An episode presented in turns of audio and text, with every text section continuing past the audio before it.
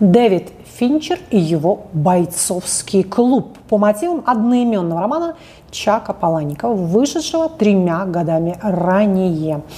По многочисленным вашим просьбам мы сегодня разбираем этот киношедевр. Это, кстати, было одним из домашних заданий для моих анальников, так как в основном среди молодых людей, которые приходили ко мне на психотерапию, были в основном программисты, анальники, задротики такие, которым как раз не хватало то, что есть у Тайлера, у главного нашего героя, да, вот этого альтер как мы в конце понимаем, человек зашел в психоз и ярко общался всю дорогу со своим альтернативным эго. Так вот, им не хватало этих личностных социопатских качеств, качеств, именно решимость, смелость, безбашенность, вот такая витальность, здесь и теперь, сиюминутность, да, умение насладиться моментом и так далее. Поэтому я давала им домашнее задание посмотреть бойцовский клуб, подумать о том, что там есть, да, подумать, чего из этого ему не хватает, и разобрать это на следующем нашем сеансе. Они все это радостно выполняли и делали. Кстати, я вам как-то ранее рассказывала, кто не смотрел мой ролик про программистов-анальников, обязательно посмотрите, он у меня есть в двух или в трех частях. В общем, в первой части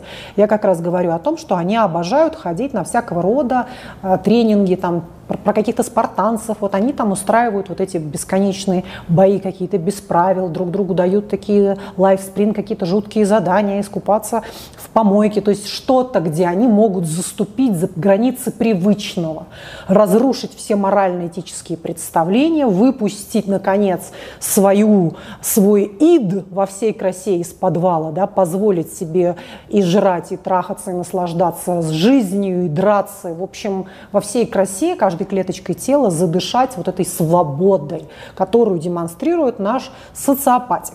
Что мы можем с вами отметить? Собственно говоря, в начале мы идем по ходу событий, вот как показывает нам это режиссер и оператор, так мы на это и смотрим. То есть мы сначала не понимаем, что это галлюцинация, которую пропустил психиатр. Ведь с чем пришел главный герой? Он пришел с тем, что он не может спать. Как известно, человек, который лишен много часов сна, да, много даже немного, допустим, хватает обычно трех дней, чтобы зайти в психоз. Ну вот, и вот 3-5 дней, и ты зайдешь в яркую, красивую, практически шизофрению. Да? И будут те самые видения, которые мучили нашего главного героя, который даже, кстати говоря, лишен имени. Его обозначают как рассказчик. То есть имя тут одно, Тайлер – Второго имени, имени нет, он просто как рассказчик. И это было с самого начала как-то вот очевидно и странно. Я все ждала, думаю, как же зовут одного и как зовут другого. Да? Соответственно, вот таким вот образом. Кто перед нами? Я бы не сказала, что это какой-то абсолютный клерк э, задротный. Он довольно ведь успешный мальчик. К своим 30 годам он достиг неплохих результатов. Он э, практически, в общем-то, летал на бизнес-классах, жил в дорогих отелях. Он был, в общем-то, таком на хорошем счету, что ли, в своей страховой компании. Он был тот самый аналитик, оценщик, да, с таким инженерным образованием. Мальчик очень интеллектуальный. Собственно говоря, почему он с такой легкостью делал все эти взрывы, взрывы взрывы. Для этого нужно обладать знаниями в области физики, химии, математики. То есть это умный мальчик, естественно. Но вместе с тем мы видим, что? Что он зашел в глубокую депрессию, что он находится в очень сильном психоэмоциональном напряжении, в бесконечном беспокойстве, которое, в свою очередь, запускает ту самую хроническую бессонницу, вот эту инзомнию, да, которая его просто сжирает изнутри. Он приходит к психиатру, психиатр его игнорирует, игнорирует, и чем это потом закончилось, да, вот насколько на психиатрии лежит все-таки такая большая ответственность не упустить и не пропустить своего пациента, который зашел в яркий-яркий психоз. Но мы сначала с вами этого не понимаем. Нам столько кажется, что действительно он повстречал в самолете вот этого дружка, который впоследствии стал себя вести странным образом. Да? Только в конце мы понимаем, что какой-то странный какой-то сюр, сумасшествие, полный дурдом, и тут мы начинаем сомневаться, а может быть это у него что-то в голове, да, и так оно и есть, в конце мы понимаем, что он вошел в стойкую диссоциацию, в общем-то растождествился со своими уже такими альтернативными эгами и начал с ними функционировать где-то там вообще в параллельных мирах. Далее, что можно еще отметить непосредственно про нашего вот этого задротика, наш рассказчик, что мы еще такое можем отметить? У него есть такая, ну просто фетишистская черта, накопительство и а, а, какое-то персонифицирование вещей. То есть он в них как будто видит людей, в каком-то смысле. Он покупает эту мебель от этого одиночества, от этой душевной пустоты, коллекционирует эту дебильную какую-то посуду, да, и вот у него подменяются ценности, потому что люди, общение с людьми, общение с любимой женщиной, общение с другом, это непонятно, это страшно, это как будто бы энергозатратно, пугающе, и да ну его. Лучше я буду уделять свое внимание вот к своим костюмчикам, рубашечкам, ботиночкам, вот он это все облизывал, на это просто буквально мастурбировал и будоражился. Все, жизнь вроде бы удалась, вроде бы. И по непонятным, казалось бы, для него причинам он зашел в эти такие тяжелые психологические состояния, да, вот в эту глубокую, на самом деле, депрессию. Что далее он делает? Я, кстати говоря, наблюдала такие случаи, когда человек копит, копит, копит, копит, копит это все, и в конце бессознательно делает так, чтобы его ограбили. В итоге она куда-то уезжает отдыхать на Мальдивы, у нее прекрасный дом. Вот она без конца мастурбировала на все свои соболиные шубки, на свои браслеты и часики. И так на все это будоражилась. То есть люди это были для нее никто. Она не могла устанавливать близких, серьезных, глубоких отношений. Она устанавливала эти отношения со своей одеждой, с этим таким э, вещизм, накопительство. Бессознательно начинала от этого страдать, заходить в ту самую пустоту и депрессию, естественно, да. Соответственно, и бессознательно создавала, например, вот этот грабеж, воровство, кражу какую-то. То есть она приезжала, дом был пустой, он был обчищен просто. У нее нет ничего.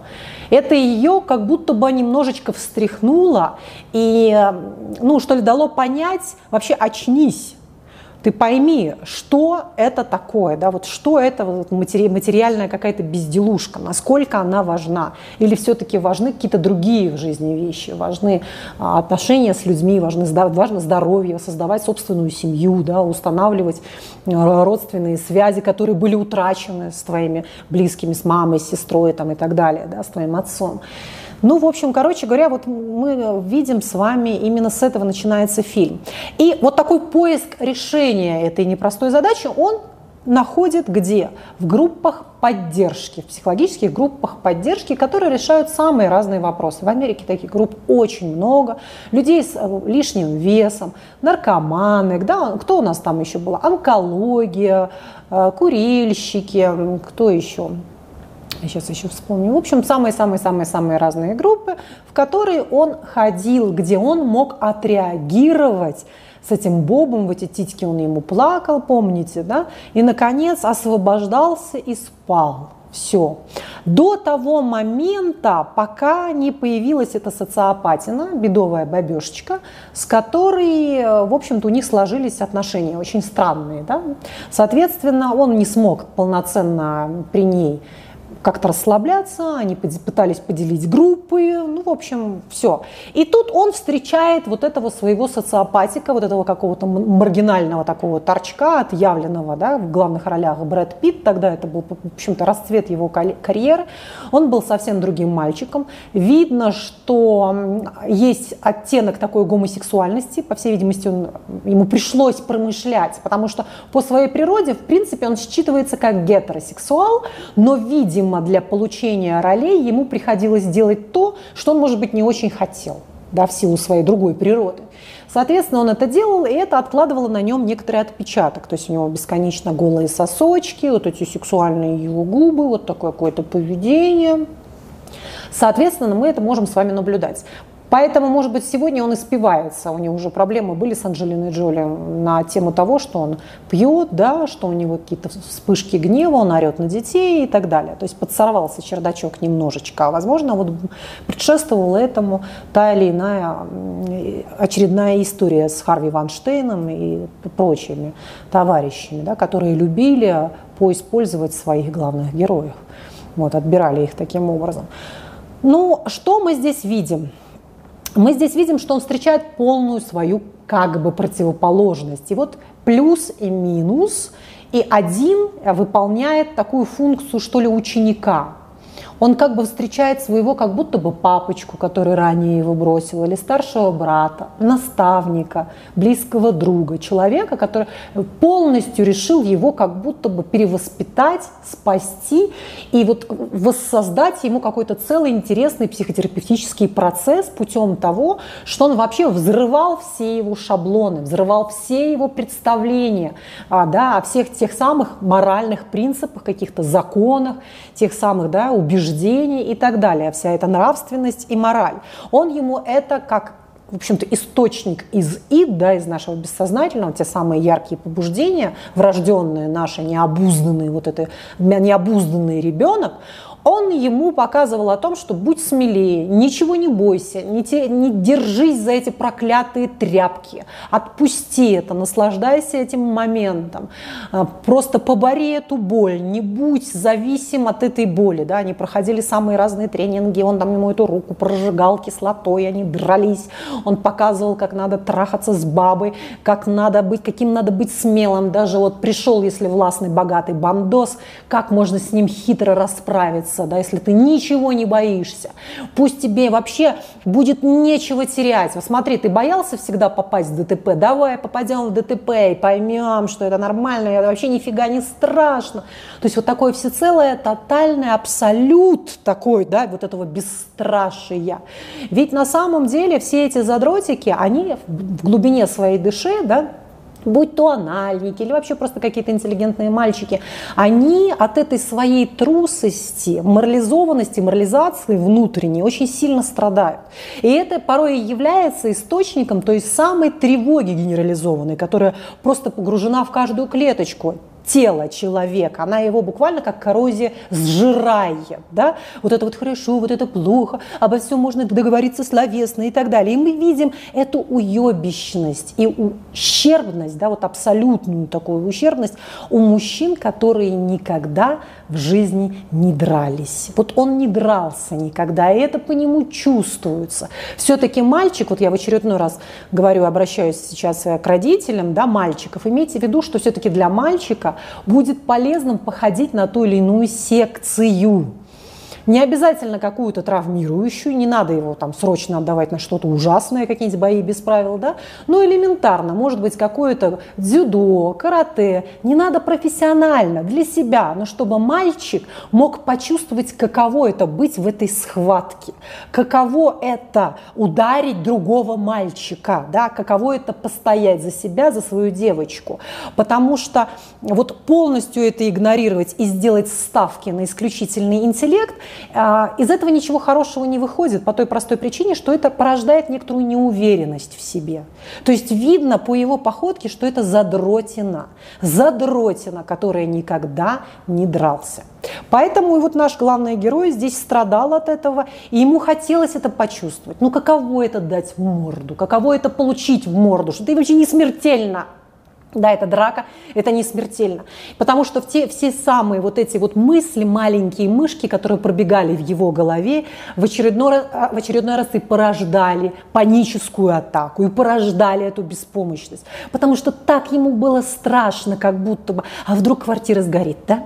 А вдруг вот кто-то по роже даст? А вдруг я въеду куда-нибудь в светофор? А вдруг я кого-то смогу обидеть? А вот это, а вдруг, а вдруг, а вдруг, а вдруг, а вдруг, вот эти миллионы, а вдруг просто поработили его и лишили жизни, вкуса жизни. То есть вот этот бойцовский клуб, собственно говоря, как мы понимаем в конце, да, придуманный в его голове, уже создан, воссозданный такой, да, в этой кулицинации, он как будто бы его возродил, он как будто бы его оживил, да, пусть это выбитые зубы, разбитый нос, но он наконец почувствовал себя живым, что да это не страшно. Вот так ему хотелось избавиться от этого дикого количества самых разных многоуровневых страхов от и до, да. Вот э, это могут, могут отмечать за собой, в общем-то, классические классическим образом наши все невротики. именно у невротиков бесконечная вот эта мыслительная жвачка, а что если, а что если, а что если. И думаешь, боже мой.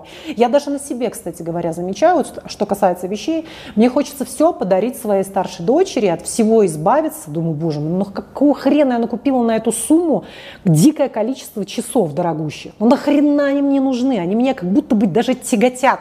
То есть если я живу постоянно в разных странах, я постоянно переезжаю, они меня тяготят, эти вещи. И вот мне хочется все отдавать своему старшему ребенку, чтобы освобождаться от этого. И именно они тяготят. Поэтому, собственно говоря, он и что сделал? Да? Он, он, собственно говоря, взял и поджег просто свою квартиру. Он поджег, что да что ж такое-то, наконец, уже избавиться от этого. То есть мы видим, что даже человек, заходя в психоз, к нему не приходит ничего инородного. В нем, в этом психозе, проживает все то, что было в этом человеке. Если поведение становится сексуализированным, значит, была подавлена именно та самая сексуальная энергия. Если поднимается волна гнева, значит, был подавлен гнев. Мы смотрим это как ровно то же, на то же самое, как если бы человек находился в алкогольном опьянении. Да? Вдруг поднимается нечто. Так вот, возвращаясь к сновидениям и их, и их депривации, скажем так, если мы не спим, мы не смотрим картинки, ночные сны. А наш мозг нуждается в том, чтобы перерабатывать информацию, которая поступает к нему в течение дня. То есть мы должны увидеть определенное количество картинок за ночь. Мы спим 8 часов. 8 часов у нас в той или иной там, фазу глубокого или быстрого сна, да, медленного и быстрого сна проявляются наши те или иные какие-то фантазии в нашей голове, все то, что мы воссоздаем, да, мы это как-то перерабатываем. И мы должны, условно говоря, посмотреть там 100 картинок, к примеру, 100 сюжетов каких-то. И если мы не спим, Соответственно, мы не видим эти картинки. Мы не посмотрели картинки вчера, позавчера, позапозавчера, 3-4 дня. Мы не смотрели эти картинки, а потребность у мозга есть обработать информацию и посмотреть эти картинки. Да? Что начинает происходить в итоге? Эти картинки начинают прорываться в уровень нашей обычной жизни днем. Это появляется как такой некий сомнамбулизм, понимаете, состояние спутанного сознания. То есть ты не очень понимаешь, тело бодрствует, а мозг как будто бы спит. Вот что начинает происходить. То же самое может быть в качестве, собственно говоря, и белой горячки. Когда человек пьет, пьет, пьет, пьет, сон очень прерывистый, поверхностный на протяжении длительного времени. Вот он зашел, например, в запой, и он две недели не встает с матраса, он там пьет, сыт, пьет, сыт, пьет, сыт, он нормально не спит. Количество сновидений таким образом не проживаются и не просматриваются, они копятся, и потом таким потоком бесконечного сознания вдруг выливаются в течение дня. И это появляется такой психоз, яркая горячка, белая горячка, да, и вот он носится там с топором или с чем-то еще. Понимаете? Тут, собственно говоря, то же самое. Потому что психиатр проследил, да, выпей валерьяночки, просто расслабься. Но человек, который действительно страдает многолетней бессонницы, сказать ему просто расслабься, просто попей валерьяночки, ну это, это как то же самое, что, в общем-то, человека послать, понимаете, да? Ой, решила меньше материться, потому что буду меньше материться. Вот, в общем, послать человека. А, дальше, что еще хотелось бы отметить? Что еще у нас на повестке дня мы с вами не обсудили? Давайте посмотрим. А, мы понимаем, что в конце какой-то начинается уже полный дурдом, беспредел, это переходит все в какую-то тоталитарную секту, да, мы же наблюдаем за процессом, за всем этим. Безумно стильное вот это жилище, я прям иногда периодически мечтаю, думаю, господи, в Нью-Йорке купить что ли какой-нибудь лофт, вот многоуровневый, с потолком в 50 метров, чтобы там был вот какой-нибудь голый красный кирпич. Вот так хочется чего-то очень-очень необычного. И вот в этом фильме как раз есть вот это, вот это странное такое жилище, правда же? Непонятное, очень оно такое, как вот из каких-то мне даже не с чем это сравнить. Напишите, вот какие, какой ассоциативный ряд у вас возникал на это жилье. Там какие-то крыши капают, старая ванная, все такое какое-то пошарпанное. В общем, безумно интересно и красиво.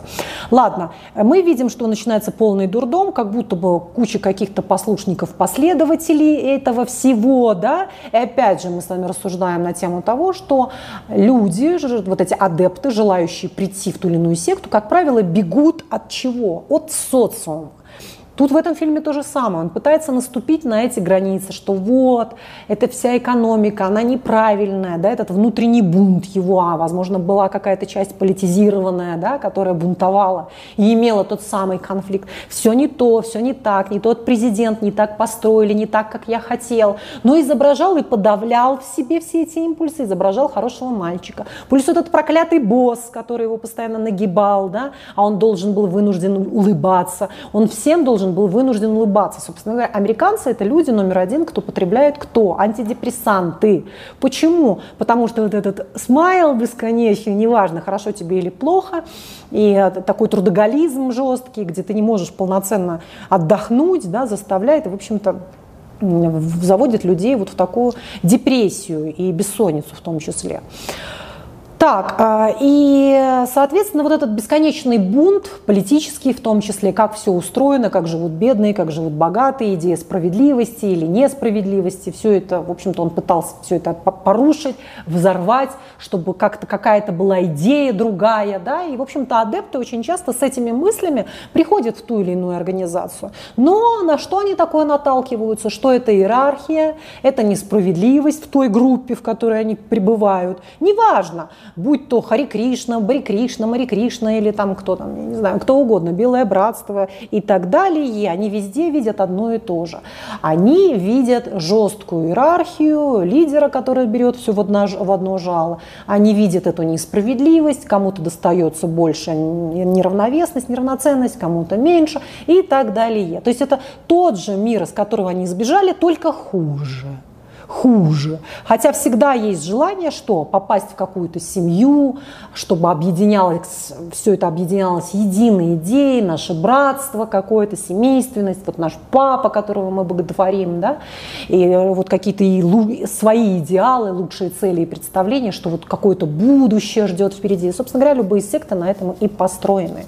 Это попытка снять с себя ответственность, попасть, попасть в пионерский лагерь, где папочка все за тебя решит. Одна и та та же история вне зависимости, какая там проповедуется идея, проповедуются какие вообще а, умозаключения в данном случае. Что еще я не сказала. Кстати, по поводу вот этого, по поводу этой уверенности в себе, внутренней свободы, которой так не хватало нашему главному герою, я хочу вам порекомендовать свой марафон и гайд в записи, то есть марафон 5 часов, хорошей видеозаписи, и гайд, да, который э, очень создан для того, кто любит читать, кто хочет сэкономить время, деньги и иметь вот такую литературу, которую можно распечатать и там заполнять, рисовать и писать все вот по уверенности в себе.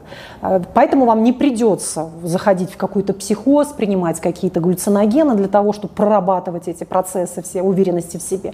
А это все будет в моем марафоне, да, тренинге, вот в таком видеоматериале, как «Уверенный я». Ссылочку на, эту, на, на, это, на, это, на этот такой многочасовой, пятичасовой тренинг я оставлю внизу в описании. Дальше, что я хочу сказать, что я хочу сказать. Потому что вот он страдал от вот нехватки той самой внутренней свободы, нехватки в этой власти, в этой решимости, смелости, мужественности, уверенности, да, а в этой возможности взять на себя эту ответственность и так далее. Этого ему очень сильно, конечно же, не хватало. Что здесь, по идее, должно быть? Ну, в конце там полный уже полный бред, начались уже эти взрывы и все такое. Каждый может понимать, как он хочет на это реагировать. Главным образом, давайте подытожим вообще всю эту предысторию. Главным образом, что в идеале должно произойти? В идеале главный герой должен был купить мой марафон, уверенный я, пройти его или прийти на психотерапию да, где бы произошла та самая интеграция его персональной и теневой части, Правда же? Его альтернативного эго. То есть альтернативное эго должно было встроиться в его осознанную, реальную, сознательную жизнь. А не так, что это были две полярности, две крайности. С одной стороны, это задротина, да, которая впадает в депрессию и бессонницу. С другой стороны, социопатина, которая что у нас должна попасть? Социопатина должна попасть у нас или в дурдом, или социопатина у нас должна передознуться, или где-то его в драке должны убить, или он в лучшем случае попадает в тюрьму. В общем-то, социопатина ничем хорошим э, жизнь его не заканчивается. Не заканчивается. Она очень быстрая, э, даже веселой ее трудно назвать. Да? Такие ну, смешные, э, смешной вандализм, детско-подростковый, бредовый. Насрать, нассать где-то, подрочить, да, в какой-то суп там и так далее, что-то поджечь. Ну вот это, в принципе, то, чем отличаются социопаты. Они люди недалекого ума, но они очень веселые, они очень живые. Поэтому для того, чтобы интегрировать это в свою обычную жизнь, замиксовать и быть просто свободным, не в полярностях находиться и расщеплении, как было с нашим главным героем, а находиться в органичном, едином да, таком процессе, чтобы эта смелость, решимость, власть и очень такая конкретная энергия да, действия просочилась в каждую клеточку вашего тела. И не была такой экстремальной, а была естественной и свободной, без истерики и надрыва. Потому что та его идеология, которая была вот в нашем Тайлере, она, ну, она утопическая, эта идея. Да? Мы, мы с вами это понимали. Все взорвать, в общем, все продать, вот такой максимализм подростковый, мне ничего не нужно. Это, в общем-то, очень инфантильные рассуждения, смешные, да. Что еще мы с вами не обозначили в данном случае? Вот. Ну, понятно, что тут можно много какие смыслы извлекать из этого фильма. Пишите, пожалуйста, что вы хотели увидеть в нем, что увидели – что, на ваш взгляд, хотел режиссер показать этого фильма, автор сценария? Вот что они вкладывали в это? Потому что здесь же тоже можно видеть некоторую послойность. Да? Так как вы мне пишете, вот, вот, вот не так разобрали, не так, вот надо было по-другому. И по-другому очень часто люди совершенно придумывают. Вот я смотрю, кто-то разбирает фильмы, и я вижу, что человек придумывает то, чего нет. Мне бы не хотелось вам придумывать то, чего нет. Цифра 12 говорит, что пробила полночь. После полночи наступают обычно сновидения. В сновидениях приходит кто? Он, он что говорит? И начинается бред сумасшедшего. Вот. Мне бы очень не хотелось вам навязывать какую-то неадекватную точку зрения, просто совершенно шизофреническую. Поэтому давайте все-таки здраво смотреть на вещи. Безусловно, мы можем видеть в фильме каждый свои какие-то смыслы, и, пожалуйста, ими поделитесь. Да? Но в целом, когда я делаю обзор, мне бы не хотелось искажать ситуацию. Да? Давайте все-таки называть вещи своими именами, друзья мои. Все, я хочу вам напомнить про уверенный я, да, где мы прорабатываем все эти страхи и поднимаем вашу уверенность в себе в той или иной сфере, финансовой сфере, сфере физического, да, какого-то физической привлекательности, в сфере интеллектуальных способностей, потому что самооценка, оценка чего, что конкретно мы оцениваем, вот это все вы найдете в моем гайде, печатном виде «Уверенный я», и в моем марафоне, который также в записи находится у меня на сайте. Ссылочки на эти два продукта я поставлю вот сюда под видео внизу в описании. Все обязательно подписывайтесь на мой YouTube канал и давайте дружить во всех социальных сетях.